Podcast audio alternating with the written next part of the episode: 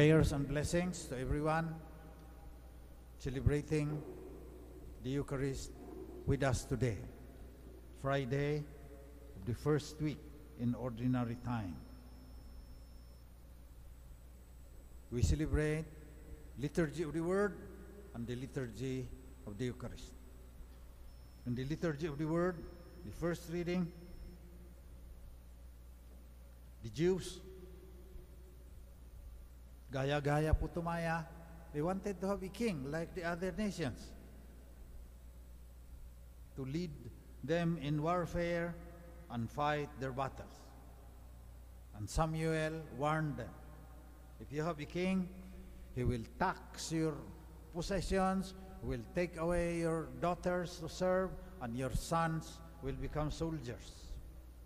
He will take your sons, assign them to his chariots and horses, and they will run before his chariot.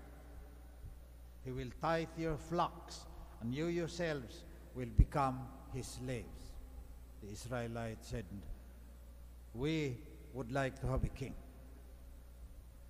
So the Lord said, Grant the request and appoint a king to rule over them. And we know from the Old Testament their experience of the king. Sometimes they were good, sometimes they were not. And since the time of Samuel until today, people, nations have been experimenting with various types of administering large groups of people. Kasi ang dami natin, kailangan natin ng kaayusan. So anong uring gobyerno? So many, after years of experimentation, have accepted democracy, the rule of the people, according to Abraham Lincoln, by the people, of the people, for the people.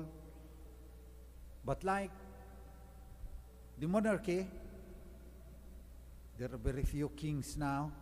Most are democratic countries, except for communist ones. Democracy is also not very successful if the assumptions are not done. For example, in the Philippines, guns, goons, and gold during election.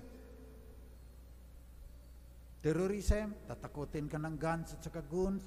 Kung hindi ka matatakot, bibiling ka. Eh maraming nagpapabili. Ngayon, usap na naman, magkano kayang ibibigay ni Gob at saka ni Kong sa akin? So hindi talaga tunay na demokrasya yung sa atin. Hindi natutupad yung nakalagay sa saligang batas. Dahil mga makasalanan din tayo. Yung mga kandidato, gusto lang ng kapangyarihan, tapos yayaman sila. May isa pang nag-analyze, parang business ang demokrasi sa Pilipinas, ang eleksyon. Gagasta ka ngayon, tatapal mo sa mukha ano mga mukhang pera na marami naman dito sa Pilipinas din. Bawi mo yan. Babawiin mo dahil kabig dito, kabig doon. Pag may gagawin ang DPWH, may 20% ka, ang yaman mo. Bilyonaryo ka.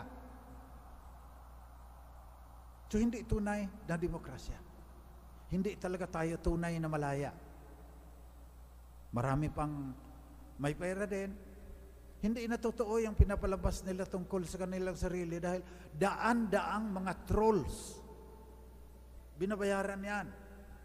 Tapos naglalagay sa social media. Eh yung mga Pilipino naman, karamihan din, hindi nag-check ng fact. Pag nakalagay, totoo na yan. Papost ng papost na nila yan hanggang wala na wala na ang katotohanan. Assumption sa democracy na kikilalanin ang tunay na pagkatao ng kandidato. Gawin natin yan. Susubukan din natin. Pero papalik-balik kong sinasabi, nakagaya ng kasaysayan ng Israel. Kung mabait yung hari, maganda ang pamamalakad. Kung masama siya, kagaya ni Herod, gusto lang manatili sa posisyon, papatayin kahit mga sanggol nung panahon na pinanganak ang ating Panginoon, wala ding mangyayari. Nahihirapan ang mga tao. Kaya ngayon, we are faced again with elections. Tambak na naman ang mga troll dahil yumayaman yan eh. Pinagbibili ang sarili nilang integridad. Ito, bayaran mo, mag Canva ka doon, at saka mag-photoshop ka dito, baliktarin mo yung sinasabi ng para sa kabilang kandidato para lalabas yan na masama. Bayaran. Makasalanan. So balik tayo sa Ebanghelyo. Jesus, nagpapatawad ng kasalanan. Hanggang hindi tayo babalik sa Kanya, hindi natin mapagtagumpayan yung karupukan sa ating puso. We are sinners. Sabi pa ni William Barclay, we are sinners not because we commit sin, but we commit sin because we are sinners. Without God, we will always rule ourselves in a terrible way. Kung walang integrity, yung bumuboto, nababayara. Kung walang integrity, yung pinipili, yung mga kandidato, ganito pa rin tayo. Eh, kailangan pumili na natin na maganda sana na makakristyano, makadiyos, nakalagay sa saligang batas natin yan eh. Na ang kanyang pamamalakad sana, makadiyos, makatao, nakalagay sa saligang batas. Iba ang pamamalakad.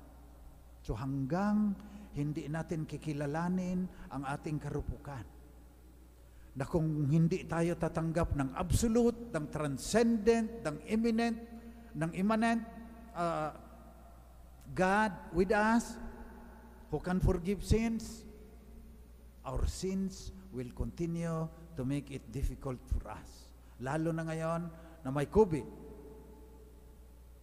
Yung bansa natin, may, may mga survey, hindi maganda ang pamamalakad sa COVID. Mabuti na lang, mainit-init dito sa atin, kaunti lang tinatamaan kumpara sa Amerika halimbawa. Pagkatapos, may economic disruption pa. Ay kailangan magaling siya sa global economy. Tapos may dadating pa na climate change. Paano tayo, pamamahalaan, sino ang pipiliin natin para sa tambak-tambak na problema na ito, makaalpas naman tayo. Hindi naman tayo matatabunan ng mga pagsubok. So, kailangan ba natin ng hari? Gaya ng sinabi sa book of Samuel, we too must be like other nations, with the king to rule us and lead us in warfare and fight our battles. Our country has to be defended.